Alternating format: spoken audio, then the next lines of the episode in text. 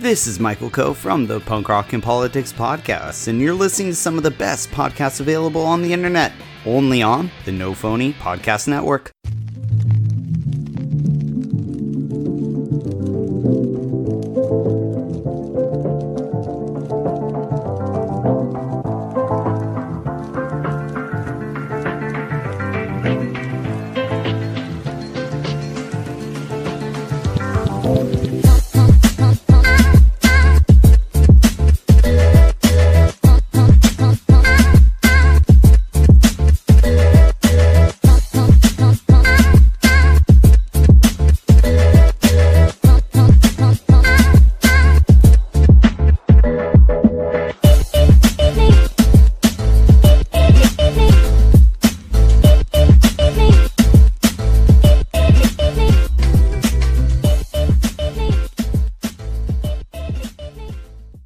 Welcome to Heroes Garage, where we discuss fantasy, science fiction, superhero movies, T V shows, and comic books.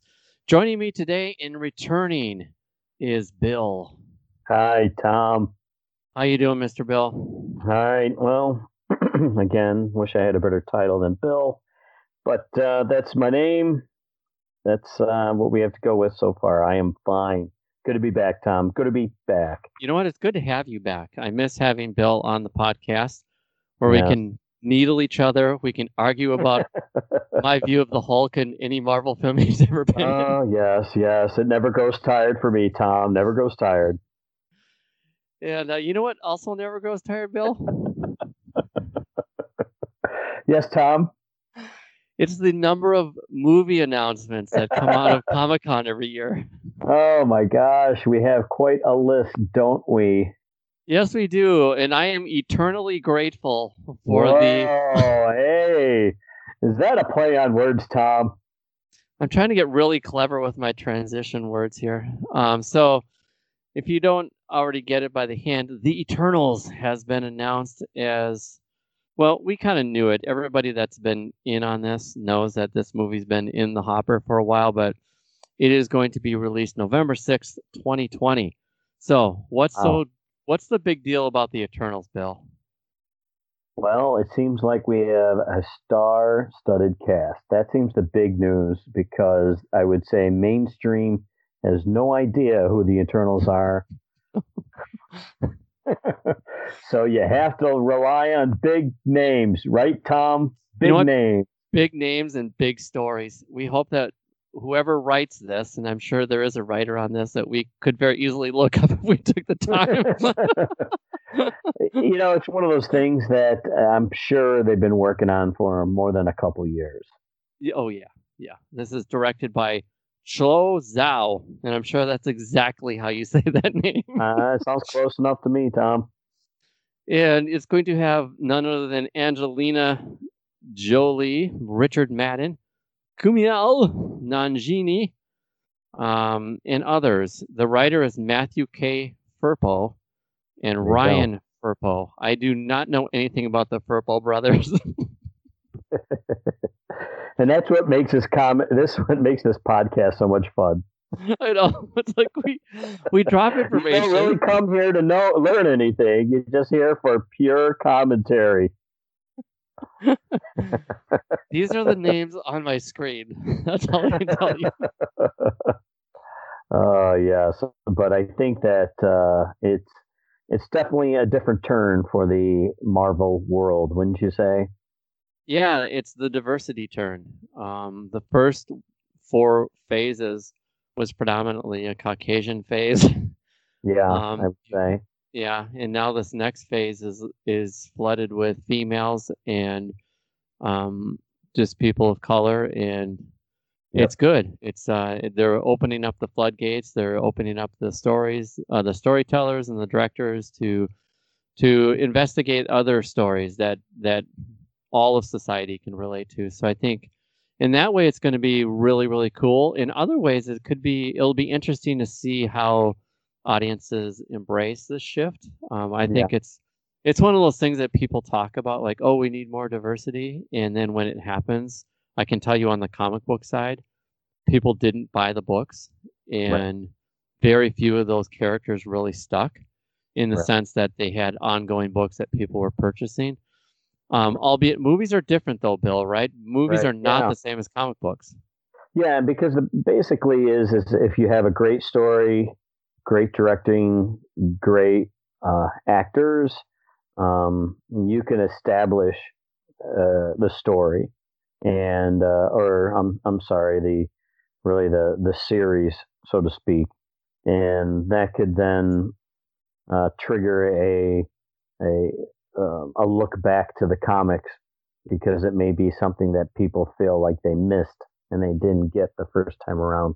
And that's what a good movie could do. Uh, now, the flip side is if it absolutely bombs, um, then you just it's going to be terrible for the, the diversity side of things. Yeah. And that's frankly what happened with a lot of the books. And it's a combination of things. Number one, they don't really have a good handle on. They're going through a, a transformation right now. There's still your old school brick and mortar comic book shops with the old paper floppies, and then there's the digital copies that are coming out, and people just aren't sitting around reading a whole lot of anything anymore. Just look at our right. reading test scores all over the country. Sure. uh, even, even books that are mostly pictures. Um, but I think movies are different, though, so I think it's going to be interesting. I, I feel like the diversity has made much more of an inroad into the movie medium and into music than into like stuff like comic books. So I, I do think it's going to be different. I don't think it's going to be a failure unless the stories they tell that they just don't resonate with enough people. Do you know what I mean? Like it. Yeah, yeah. I mean, the biggest problem that you get in any type of these type of scenarios is if, and this is the problem with a lot of characters, is um, are you cramming in too much? Where everybody's confused.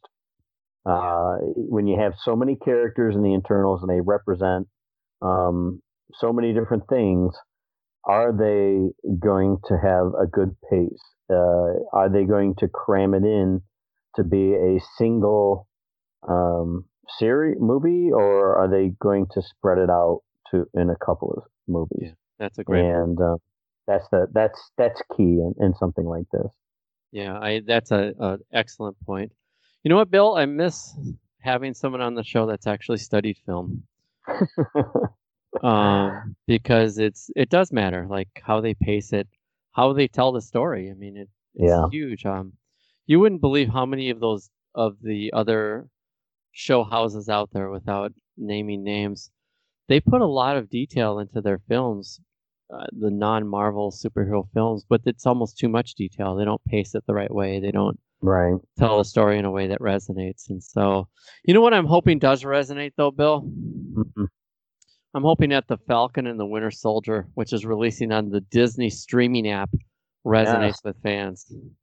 Yeah, and like I said before, my my feeling on this is I hope it doesn't turn to a C W type of uh, series. What's um, wrong with the C W? Uh, never mind. Um, not, not, not for this podcast. That's another critique. Um, uh, you know, I, I get it. Um, I understand popcorn, popcorn entertainment. I, I get it. Uh, I just don't think that. Um, I, I like Bucky as a leading character. I'm not too keen on Falcon being leading character. I would, I would hope to see that one of them rises to be a strong character in one of these. It's hard when you're in a sidekick role. Um, you're under the or yeah under the shadow or over the shadow or whatever that saying is. Not under Captain the rainbow, though. Yeah, that could be it too. Um, of Captain America. So I'm, I have my doubts, Tom. I have my doubts. Yeah. I. It's going to be, for me, a couple of shows in to see if it's worth watching anymore. Um, yeah. I do like Bucky's character. The Falcon character, I always felt, is a great support character. I don't know if he makes a good lead character. I could be wrong. It, again, goes back to what's the writing, you know. Um, and as I said before, it all is on how good the villain is that brings out the, the protagonist. I so. agree with you. And it, you just led us right into one of my favorite sayings. And here I am quoting myself for the first time on the podcast. anything could be a good idea or a bad idea. It just depends on how it goes. Uh, that's so generalized. I love it. That's the, the kind of death our fans have been longing for in their podcast. It's, you know, it's almost saying something, Tom. It's almost saying something.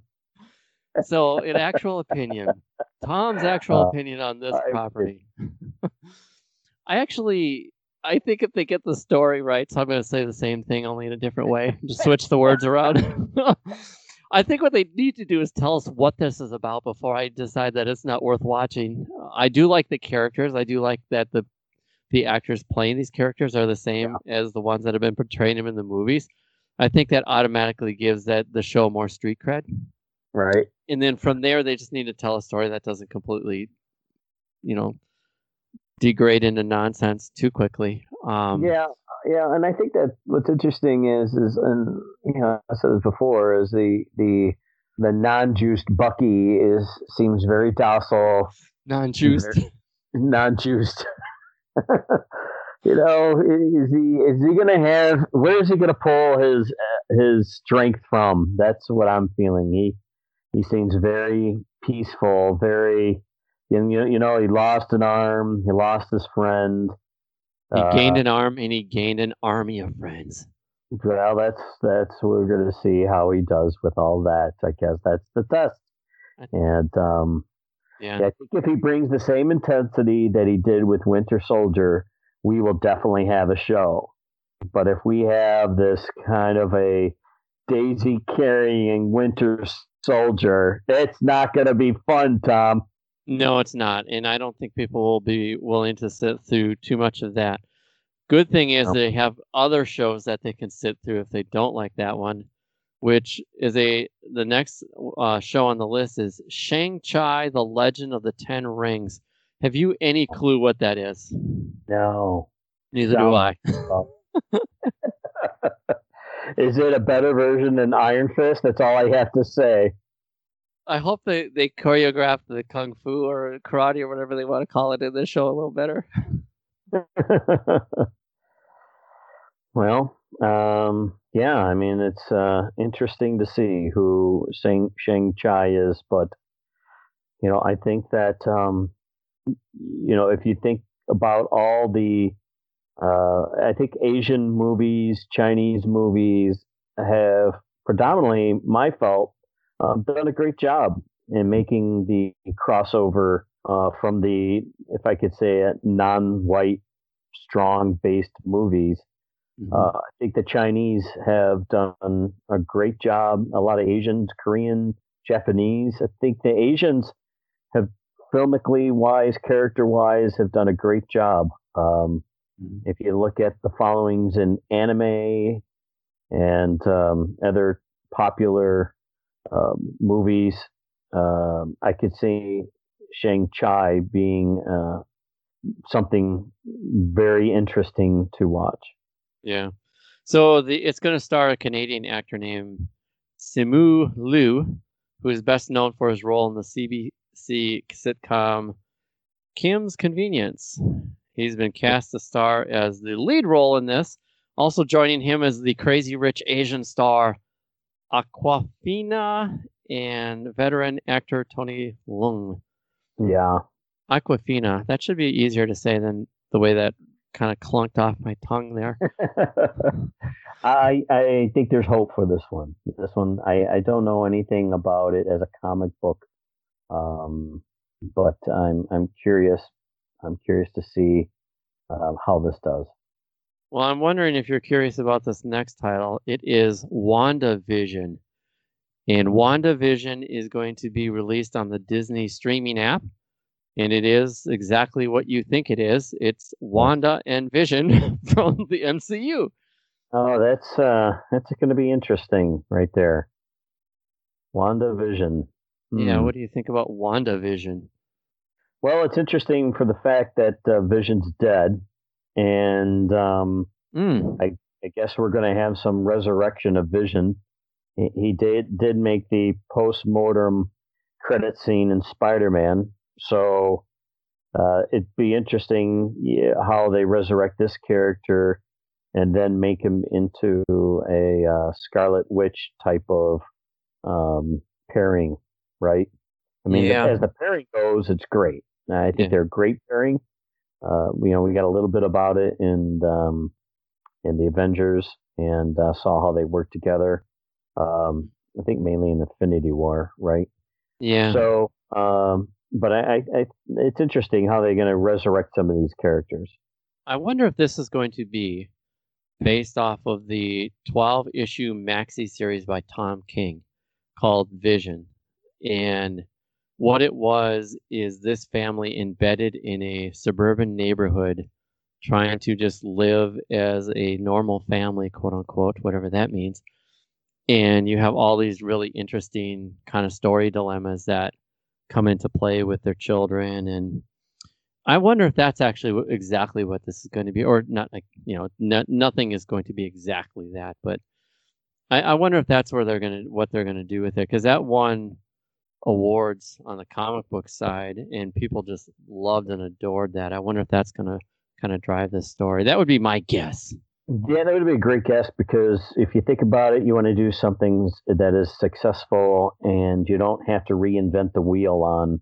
Mm-hmm. And so if this is a story that they don't have to reinvent, then uh, do it. And it maybe you don't have to go into the explaining of uh, Vision's return, but more or less of this is what these two li- these two lives were like um, before Thanos came in the picture.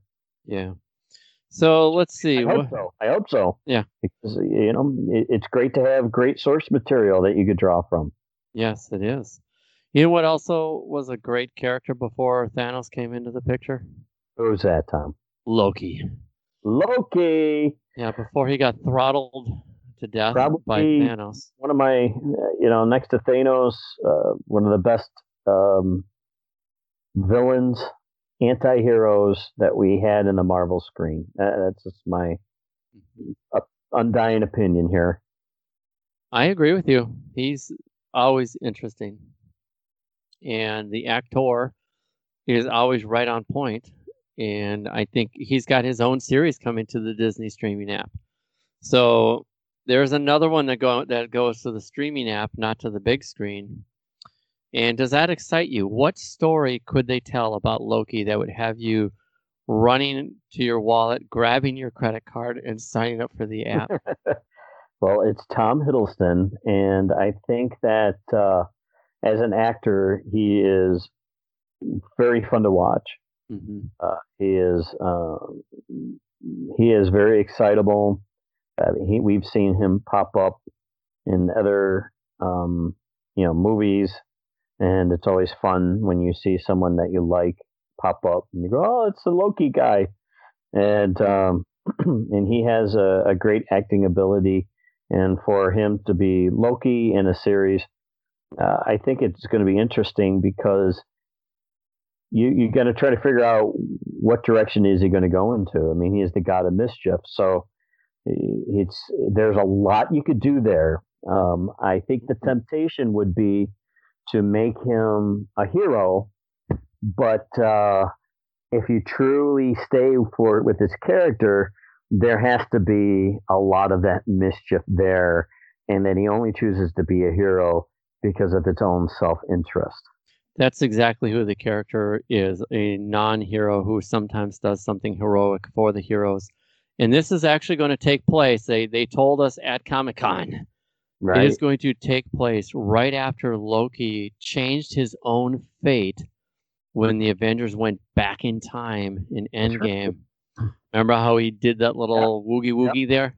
Yeah, that's right. They had to make sure they showed him um, taking the, the cube yep. and um, bringing himself back to life, so to speak, in another timeline, because we know how time is always something that you need to play with, especially when characters are dead. It's uh, a nice tool. This is going to get confusing, but I do want to know from you, Bill, what would you want to see? What direction? So we know that it's going to happen when he gets the Tesseract right. and he kind of goes somewhere.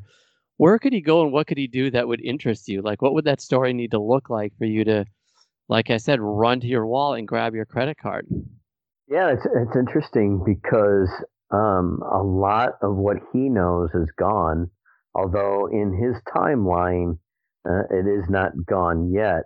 Um, so it, I'm curious to see how they're going to establish this uh, because, uh, y- you know, um, does he know the fate of, of his himself of, in one of his timelines? Uh, so, like I said, there's a lot of confusing there. But I think that if he stays on Earth and meddles with things on Earth, that would be the first easy play to play. Put Loki is in a human situation um, because since he is a god, um, you know, it, now you're going to have to establish another world. You're going to have to establish new characters in those worlds. You have to make, uh, you know, their own stories. But to keep them in planet Earth, there may be a lot of creativity uh, there. Um, it's hard to say where I would like him. I, I'm more envisioning of predicting of where I would, where I think he will show up. Okay, I would like him to be in a world. Okay, so I completely avoided that question. Yes, you did. I'm going to answer the question, and I'm the avoider, Bill. That's my role. What it talks about. Because uh, okay. I tried in my brain, I tried, but I felt like I can't see him anywhere other than Earth. Yeah. So I'm going to cherry pick here. This, these are not my thoughts okay. or my ideas. They are obviously coming from my head, but where I got these ideas from is um, the oh, what's his name? Jason Aaron. He did a book called Mighty Thor, and in Mighty Thor, Jane Foster became Thor for a chunk right. of time. It was a wonderful series. I just absolutely loved and adored it. It's one of those things where you think, well, this is a trope and a gimmick. Let's just change genders and see what we can learn. And but it was just so interesting. And within that story, I think it one of the initial sets of stories had to do with some mischief that Loki was trying to pull off back in the Asgardian world. So back in that Thor area, not on Earth. And actually, I don't know that they would. Well, unless they went all the way back, I would like to see that. Let me just say that I'm not going to go back on my on my word. I would like to see him causing mischief in back um back there, and then maybe even yeah, Asgard, and maybe tease a little tease a little bit of Mighty Thor, a female Thor here and there. Not that they would be able to have Natalie Portman show up, but. Because you don't want your episodes to cost twenty-one million dollars an episode. Um, but I would like to see that. I think that would be interesting. Because right. there is some, there's going to be a, a vacuum created when Thor's racing around trying to find cubes and fighting Ultron and everything else. He could be back on Asgard doing all kinds of crazy things. Well, that's what we kind of saw already, right? Um, Never mind. In Infinity War, right? Never mind. See, that's why we leave these to the writers. You know what else we're going to leave to the writers, Bill? What's next, Tom? What's next on the announcement list, Tom? Doctor Strange in the Multiverse of Madness. Oh, that is a full-length movie. It will release May seventh, twenty twenty-one. Wow, too long. That's have to say. Too long. Guess how many movies Marvel is releasing in twenty twenty-one? Oh, what, ten? Seven. Seven. ten yeah, was seven big movies. Like, jeez, they are. And like, they're taking all that money that they just earned, well, half of the money they just earned, and starting to make in movies. Well, they're going to take half that, that money. Isn't that crazy? That's just crazy. Yeah, that's, it is. They're not going to leave any room for any other show house to make any of the superhero movies. Man, they're just going to kill D C. Yeah. Um, Doctor Strange, though. What could happen in this next Doctor Strange? Doctor Strange. Ah, I love Doctor Strange. He is one of my favorites as a comic book character, and uh, have David Cumberbatch as the actor. Love Strange. Love Strange in Infinity and Endgame. He is such a great, great Marvel character, and uh, I'm I'm very excited to see another Doctor Strange movie. I just wished it was in twenty twenty. Yeah, And yeah, this is one of these movies that you really wish they didn't have to wait that long. We don't have to wait as long as we're going to have to wait to see. It's a character that's been well established now. He's been in three films. Right. Um, his own solo project, Infinity Wars, and Endgame. He's played a major role. And we look at him as a character that is going to add a little bit of continuity yeah. to to the M C U as we transition away from Captain America and Iron Man and the Hulk and all these, and over into these new characters. Doctor Strange is kind of a bridging character. Yes, he is. So let's see what else is on the list. This one, I think, Bill, I predict that oh. you are going to be so excited about this one. Tell me, Tom. It's on the Disney streaming app. It's not coming until the fall of twenty twenty-one, so it's over two years from now. But okay. It's going to be a show called Hawkeye. Oh, yeah, that's going to be fun. That's going to be fun. Now, I don't think we're going we're going to see Ronan. Are we seeing Ronan in Hawkeye? I'm going to look her up right now. See, that's it's... what I think would make the Hawkeye fun, is that Ronan piece, but... Uh, It, um, to get Jeremy Renner, I mean, are they using Jeremy Renner, or yeah. is it going to be one of those handoffs? No, Jeremy uh, Renner, and it's so, going to be—he's going to be mentoring Kate Bishop. Uh, okay, so it is going to be a uh, a handoff show. I got to call it a handoff show. Is that you're going to get him for the first few episodes, and then he hands it off to his protege, and uh, takes it from there, and he shows up when he needs to. That's my prediction, Tom. You know what? I don't know that I could counteract that prediction. Um, I think that's exactly what they're going to do. I didn't even think of that either. I, I'm like, no, it's not. And I, then I thought about for a split second. Yeah, that's exactly what they're going to do. Um, now, Kate Bishop is a character that people love. And right. she's had a place in the Marvel Universe a little while uh, in the Jessica Jones series. Right. So, I, I'm if they make it like the like the Netflix series, that goes for a lot of, like, not so much Wanda. And, yeah, actually, Wanda and Vision too. Right. If they make it um like they've been doing the Netflix uh, Netflix projects where you get ten strong, ten to thirteen strong episodes, I could see this being probably the highlight for me. Right. Um, yeah. It's probably cool. Yeah, it could be. So you and know what else is? Uh, go ahead. I, I was going to say this is just part of them, um, you know, diversifying everything. Yeah. Yep. Absolutely. So this might be the title that you're most excited for because it is your favorite Marvel character. Tell me, Tom. Thor, Love yeah. and Thunder, release November fifth, twenty twenty-one. Guess who's returning? Natalie Portman? Uh, yeah. And guess who she's going to be? A Thor? She's going to be Mighty Thor. So that's going to be interesting because, like you already alluded to, is that it, it uh, plays, in, plays into the graphic novel. I think it was a graphic novel, wasn't it? Yeah, well, they take like five or six stories and they clump it together and they call it a graphic novel. Yeah. And I think there's like three or, well, maybe even four plus years of this Mighty Thor stories to tell, and right. they were wonderful. In fact, there's twists to this. Spoilers, all the comic book readers know this about Mighty the Mighty Thor character, but she was wrestling with some dilemmas that Odinson didn't wrestle with, and it made her story so much more compelling. And not only the female angle, but also she was dying from cancer. Right. And so every time she transforms into Thor, it takes a toll on her human body. And so she's got to go in and try and get her cancer treatments. And then she's changing into Thor and saving Asgard and fighting all these mighty creatures. And it just adds a different layer to the story. Right. Well, that uh, seems exciting. And uh, I like uh, Natalie Portman. I was talking to my daughter about it, and she's like, I don't like Natalie Portman. I'm like, shh, quiet. I didn't I hear that. Neither did I. I liked she. I thought she played a great Jane, and I know that there is a lot of, you know, people feeling like she didn't, but uh, I thought that she did phenomenal, and uh, wanted to see more of her. And I know there's a whole story there that we can't really go into about what happened to Jane, but anyway, uh, I'm looking forward to it. Yeah, So I didn't talk about Black Widow. That movie's already um, in production yeah. and ready to be released. Um, not ready to be released, but that will be released as well as Black Panther two, I think, is coming out after twenty twenty-one. But right. my final announcement, my mic drop of the news, is Mahershala is Blade.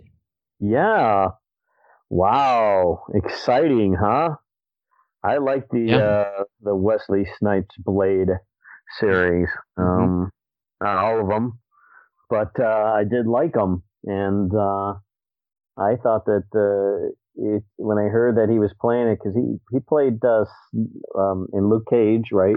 Cottonmouth. Uh, Cottonmouth, and uh, he's a great, intense actor, and he fits the Blade profile perfectly. Yeah, uh, and. Um, He almost has that Wesley Snipes look, um, doesn't he? You know what? He's the kind of actor that you just plop him in this thing and just a half half decent script, and this is going to be this is going to be the property that I'm most looking forward to. In, in yeah, this me too. List. I would have to say I, I am I am I'm extremely excited to see this. Yeah, should be good. We'll have to wait two and a half years, but it'll be fun when it happens. So, right, right. You know what was a lot of fun, and it already did happen, Bill? What's that, Tom? Jessica Jones three. Oh my gosh, here's our segue. Yes, Jessica Jones three dropped, and it's hard to believe that the Marvel Netflix uh, companionship ended, and it's over. Comes but to a close. And it, what a close yeah. it was, Tom. That Wasn't was it? it. Yeah, it would. It closed well, and it closed with the the superhero, sometimes anti-hero, Jessica Jones and her motley group, uh, who are plagued by demons on all corners. And I don't know what it was. I don't know. I just, I just thought that this uh, series had a lot of weight on its shoulders. I thought yeah. it. it had to take up the the mantle as the last show, and that's always a hard yeah. thing to do when yeah. fans are thinking, well, this is over, why even watch it? Will we ever get a show like this again? Um, and so this is a series, and I'll give some of the specifics first, unless you wanted to give kind of your initial thoughts, but otherwise no, I'll... Go ahead, give it, give it your little, um, your, your preview, I guess that's how we want to say okay. it, right? Yes. So, Kristen Ritter is Jessica Jones. Rachel Taylor is Trish Walker, otherwise known as Pukwa. Um, that's um, Patsy Walker, Hellcat, by the way. Oh gosh. Ika Darvell is Malcolm Ducasse. Carrie Ann Moss is Jerry Hogarth. Hogarth. Um, pulling up the full cast here now as I'm speaking lighter. John Ventimiglia is Detective Eddie Casa. David Tennant is Kilgrave. Rebecca De Mornay is Dorothy Walker.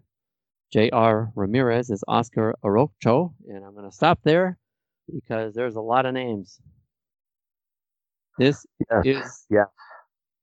Let's see. Story-wise, this is a continuation of the Jessica Jones story on Netflix. So the last time we saw Jessica, she was fighting demons both in her heart, soul, mind, and also in the form of her mother. And yeah. at the end yes, of that, it was. it was a very conflicted story. There was a lot of mother and daughter drama and conflict. And Jessica found her mom, and then by the end of the series, spoilers, lost her mom. Yeah. She had a very close friend in Patsy Walker. Yep. And by the end of it, she lost a very close friend because yeah. Trish had to kill Jessica's mother, which is never a good thing for people to have to go not through. Not in life. a friendship. Not in a friendship, Tom. It's not. It's not good to have your best friend kill your mom. I think that no. it's recommend against it. Yeah. So this story starts with a. A uh, Jessica Jones, who is licking her wounds from the death of her mom. Uh, she's been rebuilding her life and her career.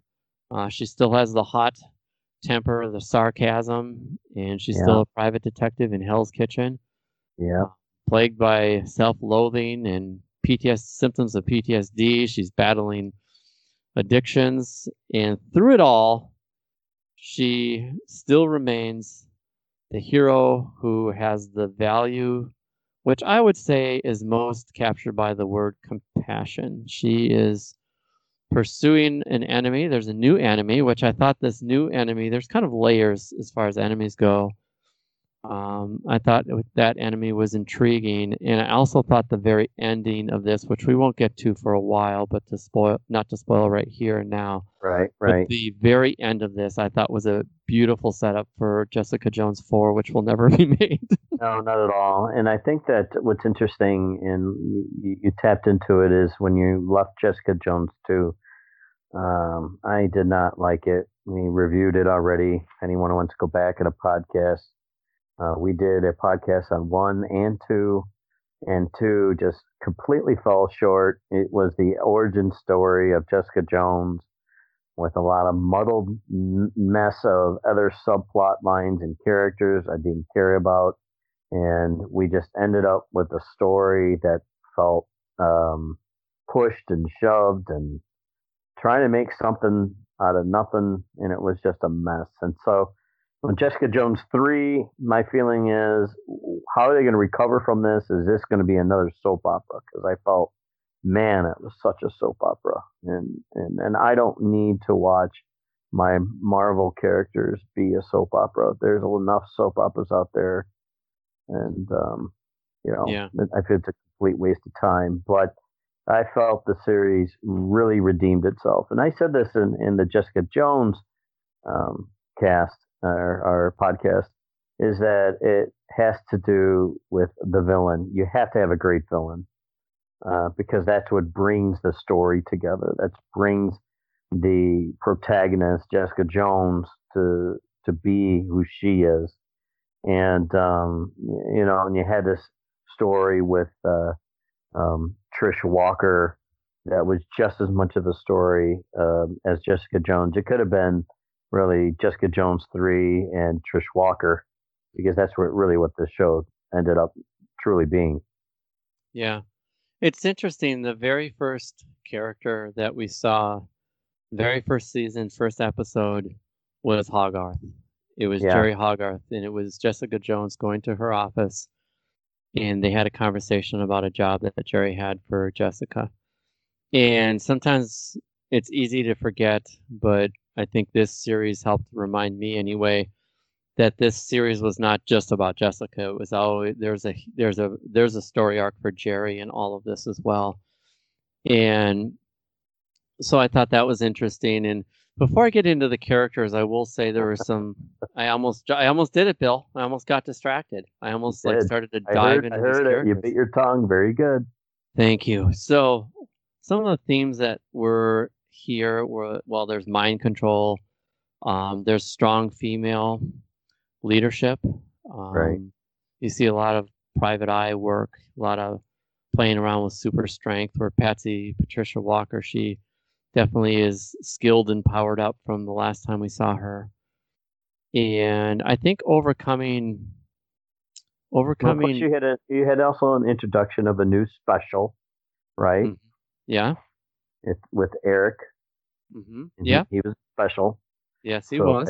I, I thought that was a very interesting um, introduction. I think that helped the series tremendously, mm-hmm. actually, bringing him in, um, because I started personally to get tired with a lot of these characters. Mm-hmm. Um, but I also, the a, a theme that was there, I think the biggest theme is was you reap what you sow. I think that uh, that was blatant in almost every single one of the characters that we saw. Mm-hmm.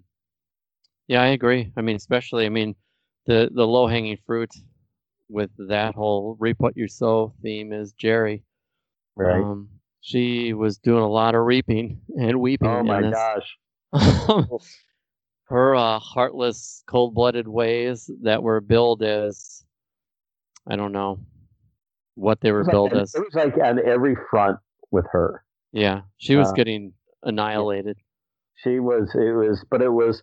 I felt it was. It was it was due for her.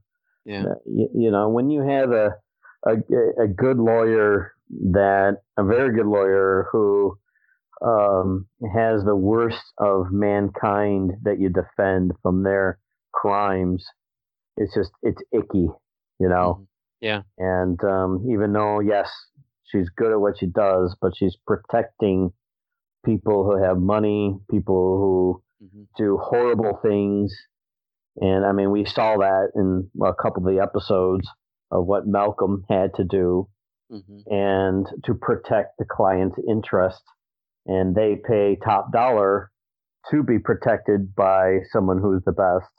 Uh, mm-hmm. Obviously, it, it could be anybody, but in this series, it was Jerry.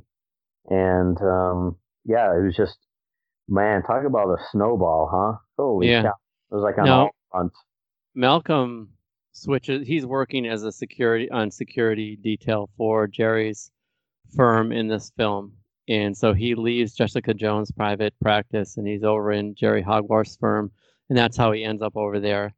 And he gets pulled into into both directly through Patricia Walker breaking into the firm and stealing information, and Malcolm letting her go, and all right. of that being caught on film. And it's also muddled by a relationship breakup between Malcolm and his girlfriend, which I can never remember who that character's name is. It could be Zaya Okonja or I think someone that's else. What it is. Um, and then so Malcolm had had a lot going on in his life too, but Jerry's everybody around Jerry gets pulled into the mud, including yeah. an ex-girlfriend who also got dragged through the mud. So this, I mean, I did like. I guess we're gonna we're gonna talk about characters because we can't help ourselves, right? Yeah, we cannot help ourselves. I. What did you think about Jerry's arc? I know they tried to do a redemption arc in season two, but frankly, the whole thing was so muddled, icky, and sometimes just downright nasty that right. it was really hard to enjoy. I will tell you that I, I did enjoy this redemption arc for Jerry, but did you? Well, it's interesting you call it the redemption arc. Um, I think, well, I, I Jerry's character just, she just creeped me out, period. And uh, I don't care if it was a woman or a guy in this role. That type of person, period, is just, it's just hard to watch. Um, yeah. Because it, it's it's it really plays into the uh, slimy lawyer, right? And um, what makes her uh, we we learn more about her than just your slimy lawyer who shows up like uh, oh gosh, in Luke Cage, you know, the lawyer that um, that yeah. was with the family. I can't remember his name. Yeah, but he was in Rocky Balboa, Rocky Four, I think. Yeah, you know, he plays that role. He plays that slimy, you know, lawyer role where he just comes in and you're like, oh, he's slimy, and uh, but you don't know what makes him slimy, right? With Jerry, we now know what makes her slimy. And she's like so she's you, like slimy mixed with razor blades. Exactly, and and that's what's so hard. Right with with her character is that you have this ickiness that's there, and so it's very hard to like. It's very hard to um, feel like you want to uh, be behind her because she's just manipulative. Her self-interest, her power, her self-glory. And at the beginning, yes, I, I know I texted you and I was like, yeah, I'm really not liking Jerry. I really feel like this is pointless. And then it kind of turned and became part of the story, which I felt in, that's what was the problem with Jessica Jones too, is they had all these plot lines that really didn't meet anywhere, right? It didn't really come to the middle where this one, and they all came into the middle. It all finally tangled up together and it made these characters all be in the same soup together. And I didn't like, because I, I guess when I was texting you, and I, I didn't like, because like, oh boy, here we go again. The same Jessica Jones tired uh, plot line of Jerry and who she is, and she's got a disease, and you know, now she's preying on her ex-girlfriend and, you know, all this stuff.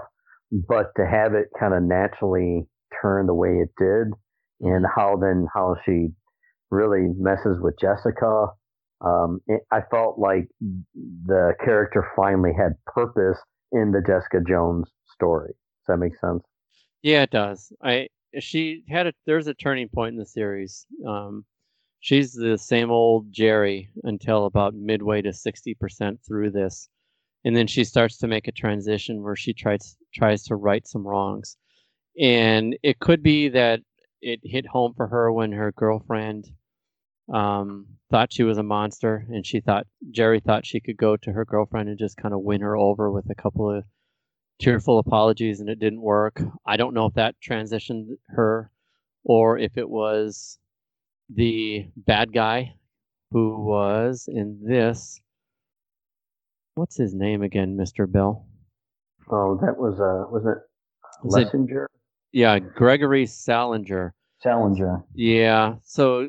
Of course, Jerry, being the slimeball that she is, is defending Gregory Salinger, who is threatening Patricia Walker, Jessica Jones, and the other high-powered beings. And they play off this whole narrative of somebody needs to monitor the superheroes. And Gregory, who's an absolute psychopath killer, is a creep.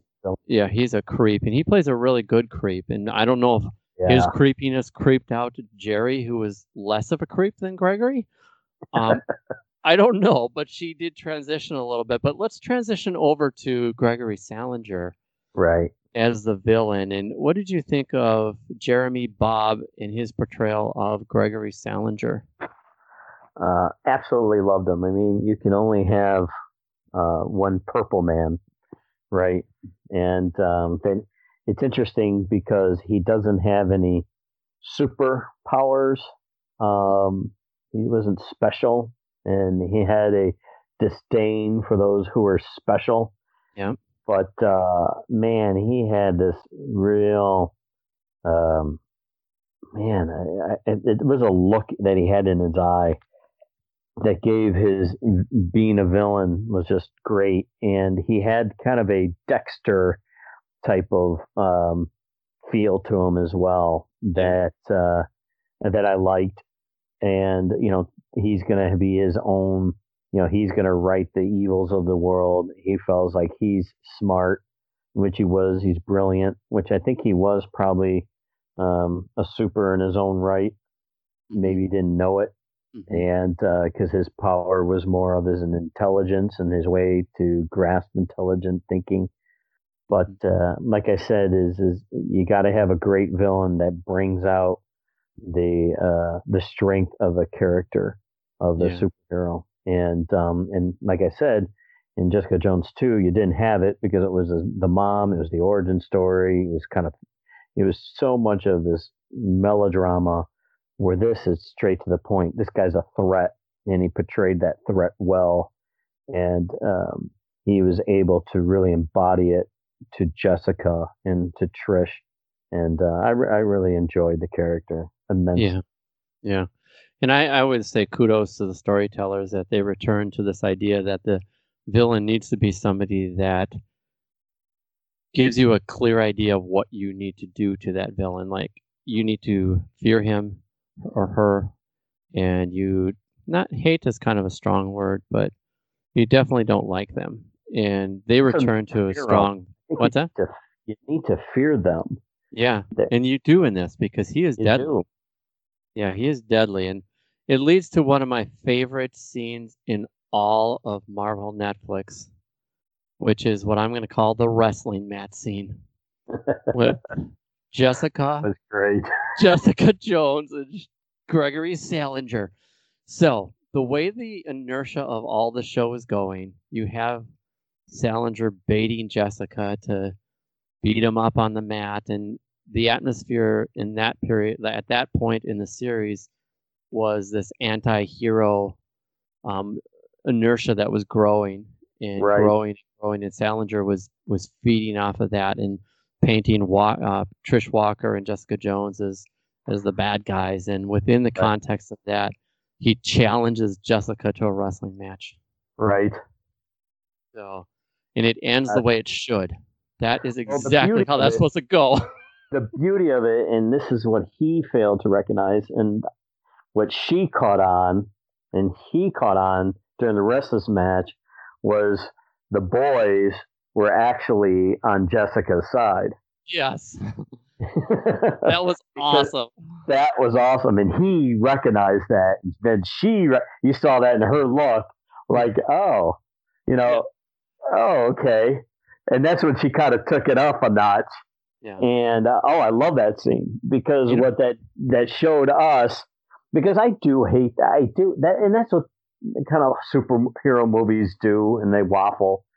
Is, you know, is, oh, the superhero, oh, is he a bad guy? And the public opinion goes against him, and, you know, they hate him, and, oh, he's got to redeem himself. As a, you know what I mean? That storyline yeah. yeah. that we see a lot of times. And this was, in this one, I didn't get a fact that, in, even in the Jessica, I mean, I think later on, but at this point, she didn't lose any of that. No, she didn't. And what she did, what she is the, the best hero at doing this is that she broke through all these tropes. Like, one of the tropes that I, I hate seeing in films, and I'm going to go right here, right there. I hate it when they have somebody trained in martial arts and all of a sudden it completely wipes out any athletic advantages, any right. strength advantages, any size yep. advantages. All of a sudden you can just twist a finger and throw somebody over the Empire State Building. in in this one, you saw exactly what would happen if right. somebody who's well trained went up against somebody who's a thousand times stronger than them. You would get yeah. killed. It doesn't matter how trained you are. Strength does matter. It does. She he had her pinned, like, oh, yeah. it's over. And all she did was lift her arms and throw him across the room. Uh, and they're and they were all like, woohoo, you know, and it, it's like, it's what he didn't realize is is that there's no such thing as fair. It's right. the it's strength and power. He can, and, she kind of used his strength against him. This isn't right. fair. No, it isn't. And no. yes, that's the thing that you're upset about, but that's also the thing I'm going to rub your nose in. Yeah, I liked it. And liked that it a lot. That upped the ante and. It ended up, Trish Walker, just to transition over to another character, Trish had a lot to do in this series as well. Um, she enters in here as kind of the ant, the hero, anti-hero, enemy, depending on which angle yeah, you take. Exactly. She um, they talk about arc. Is uh, Trish is just the arc uh, of this um, this entire this series, and I, I think that. Um, You know, where she, I think before, and Jessica Jones too, it it oh, it just felt like she just was, her character was just a pain in the neck. Um, that's just saying it nicely. And um, but man, talk about just watching somebody like Jerry completely um, just end up just eating it in the end.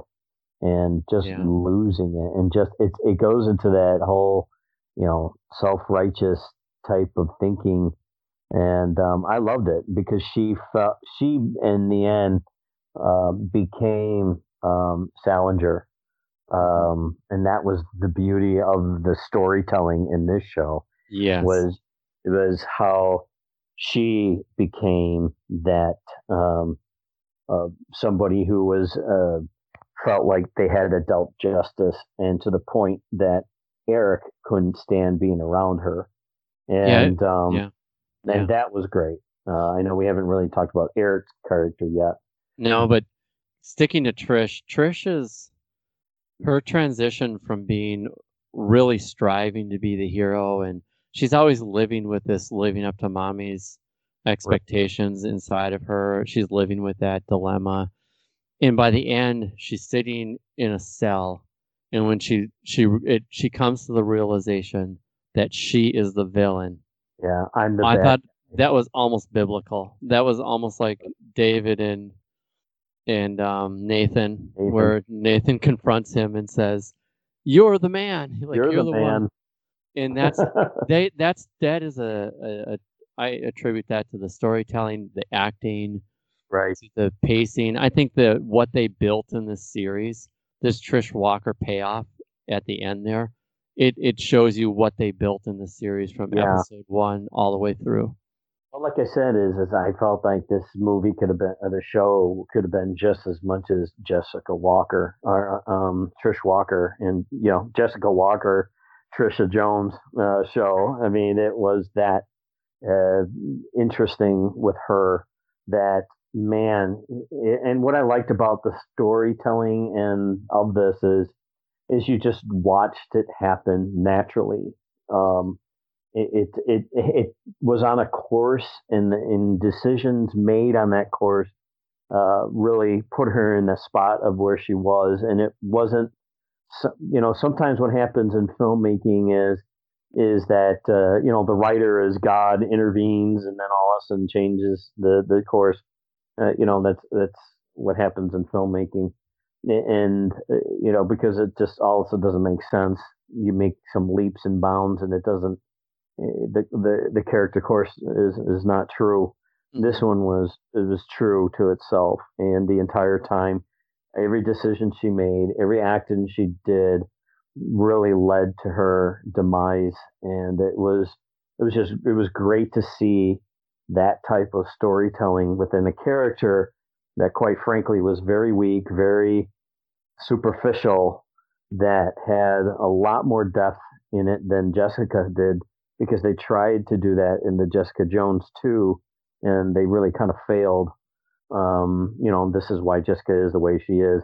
Instead, we got to see how Triss ended up being the way she is um, yeah. by going back in her past, and there was so much time was did, was um, was was put into this her character that um, you got a great payoff, and yeah. you kind of knew. You going to that it wasn't all of a sudden going to be some oh she turns out oh I see they are my ways I'm sorry no um her her sorry was you're getting thrown in the raft you know yeah you know, and it felt not, it was a it was refreshing it was a refreshing way to tell the story, because we're so used to stories rounding off the edges and mixing yeah. a little white in the in the black and Yeah. making everything gray, and, and in this it's like, no, you're going to prison.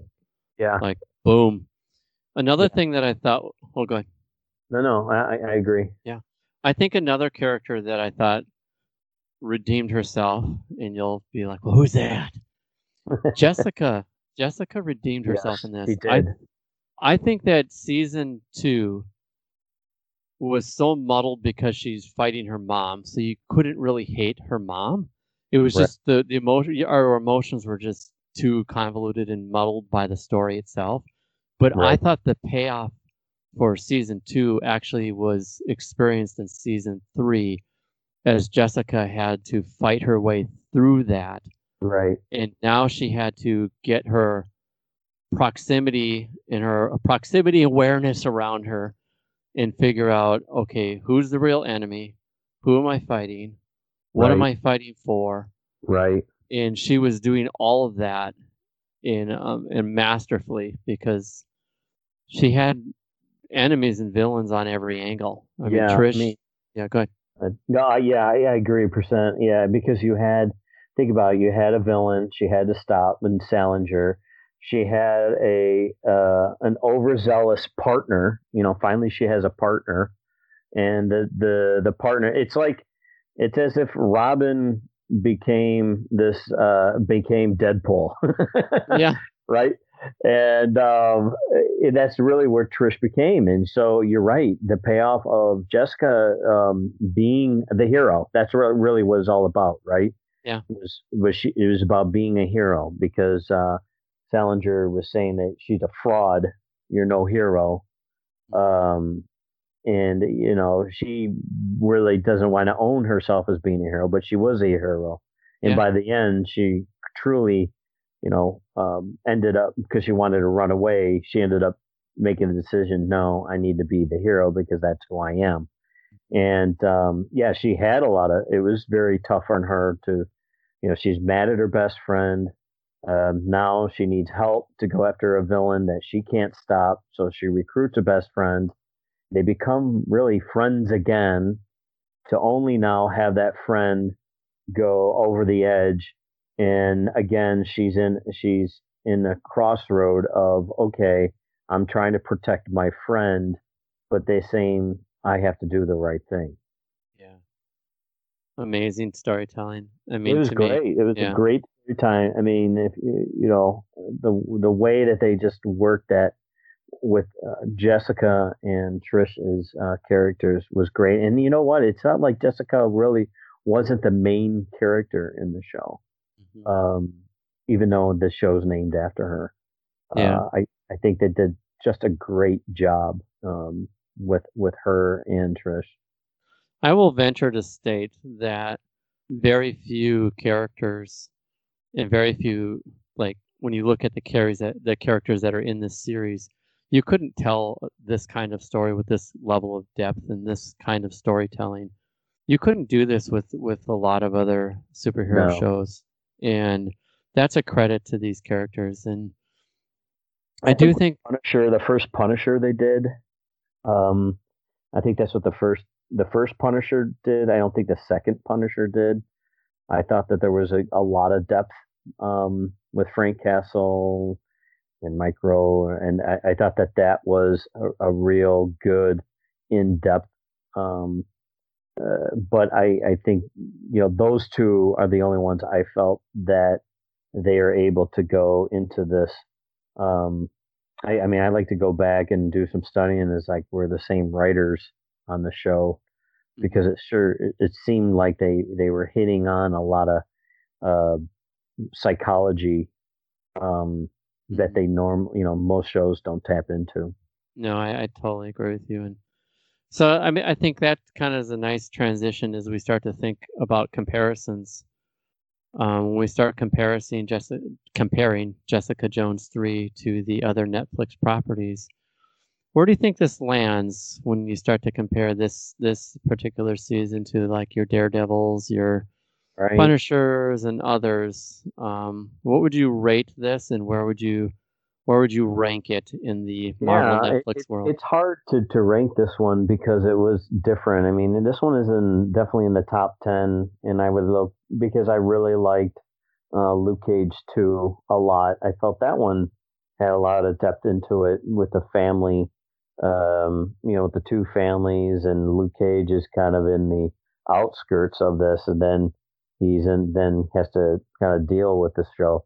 Um, you know, you look at all the Iron Fist, and you know that series kind of failed miserably. Um, Jessica Jones two failed miserably. I don't think The Punisher two was as good. You know, as I as I get to think of it, um, Daredevil. I think all the Daredevils were phenomenal. Um, I liked every single one of them a lot. I liked the first Punisher a lot. Uh, I liked Luke Cage two a lot, and so and Jessica Jones one is in the top five, so I would put it more like in the nine. I, I, I still think I like I like Punisher first one better than Jessica Jones three, just because, and the only reason why I, I rate it the way I did is that I thought they did a great job right off the bat with the Punisher. Well, it seemed like Jessica Jones three had to go through two to make three, if that makes sense. Yeah. It does. It had to, it had to bear, get its bearings. Um, it's like you had to burn an entire season to get Jessica Jones three. And I, I think that's a shame, uh, quite frankly, because then, you know, could Jessica Jones two really been Jessica Jones three? And then you could have had another Jessica Jones three, which, like what you're alluding to, there could have been a Jessica Jones four. Does that make sense? Yeah, it does. So when well, I start, yeah. When I start to rank these and compare these, I look at um, Daredevil seasons one and three, um, Jessica Jones seasons one and three, and Luke Cage season one, first six episodes, and then season two. Those are the top of the, the creme de la creme.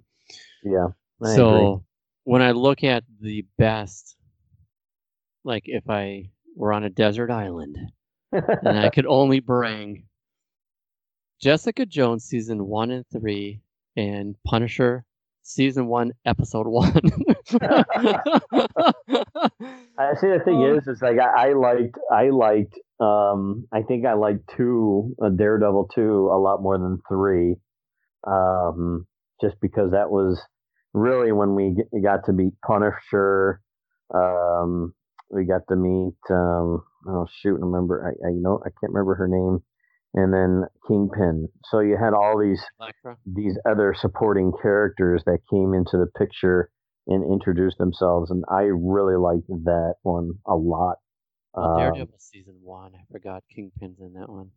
Yeah. Um, I think I would actually remember put... Kingpin and the Purple Man are the, like the top two villains here that yeah. we're dealing with, and um, that was just, uh, you know, just amazing villain work. It is, uh, it is so much the villains, and that's what yeah. the comic books are all about too. Is you really, if you don't have a good villain, you just have really just some melodrama on pages.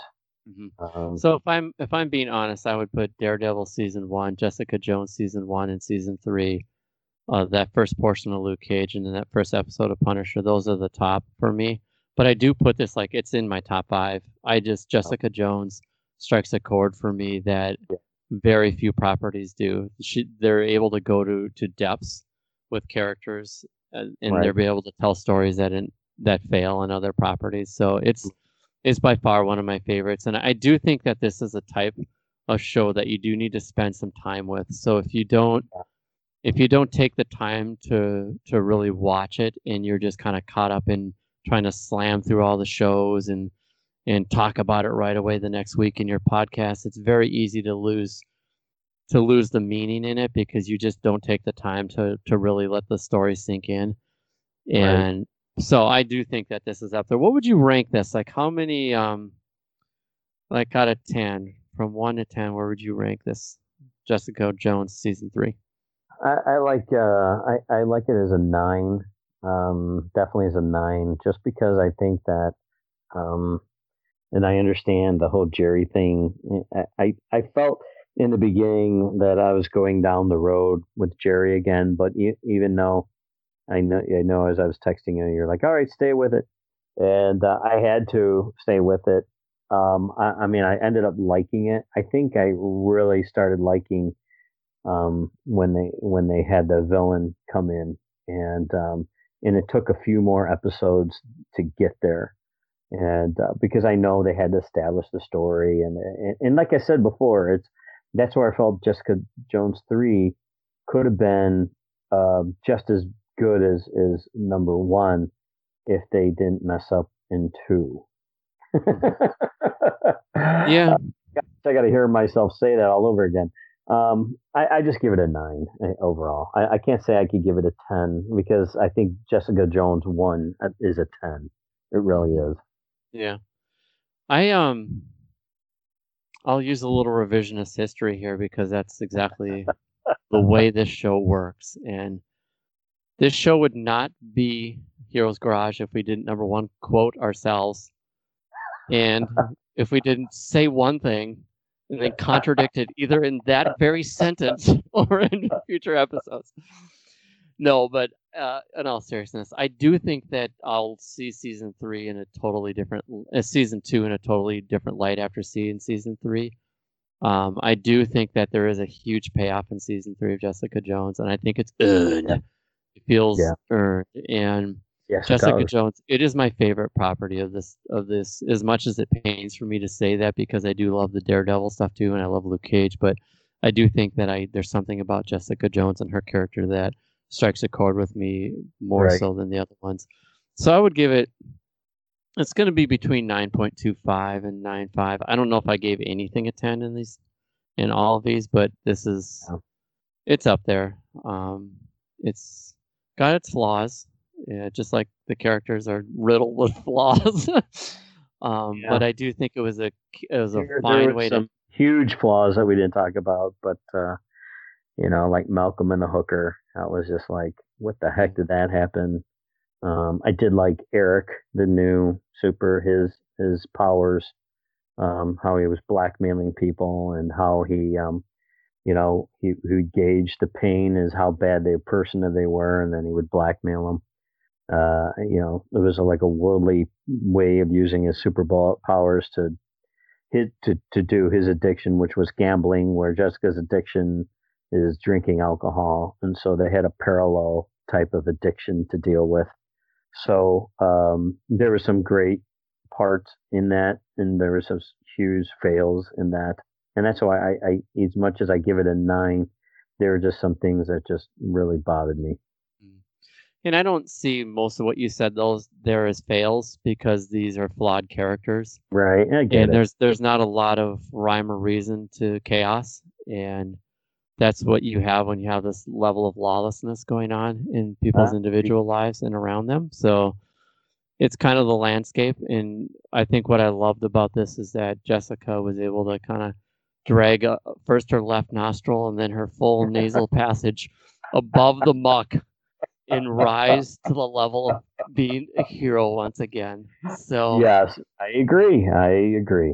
Yeah. So, well, that is our review of Jessica Jones season three, and I I shudder to say this, but my brain is is just telling me to say it. Bill, we're gonna have to have you back on the show, so at some point we can talk Legion.